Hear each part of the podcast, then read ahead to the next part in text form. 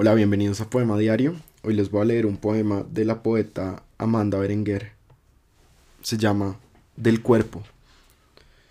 Las habitaciones del cuerpo estaban llenas de moscas, abrí los párpados y otras moscas entraron junto con la luz. Era mediodía en verano, las moscas zumbaban como zumba el motor de la ladera. Imaginé alimentos descompuestos, el cuerpo tenía cerradas las ventanas, y las moscas encerradas se daban contra los vidrios sucios de caca de moscas. También el techo parecía el techo de una carnicería y el cable de la bombilla eléctrica y los muebles interiores, la cómoda y la mesa. En la cómoda los sentidos, al lado del espejo, especialmente el olfato se duplicaba.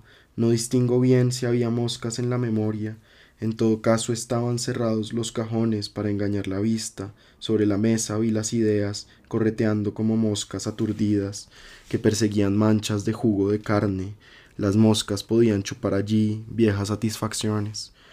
De pronto, como si estuviera fuera de mí, pensé en esa mosca que recorre la cara el último día, que camina inquieta por la fisura rígida de los labios, que vuela sorpresiva un trecho y vuelve ansiosa a la ranura vidriosa de los ojos, o se introduce procaz por los orificios de la nariz, en esa mosca sola, tengo miedo, la mosca da vueltas, insistente, busca una salida, una entrada, una apertura, un movimiento hacia adentro o hacia la calle, aunque es mediodía, se abre un túnel desde el living hasta las cloacas del cuarto de baño, también en la cocina el olor a restos ácidos provoca la invasión.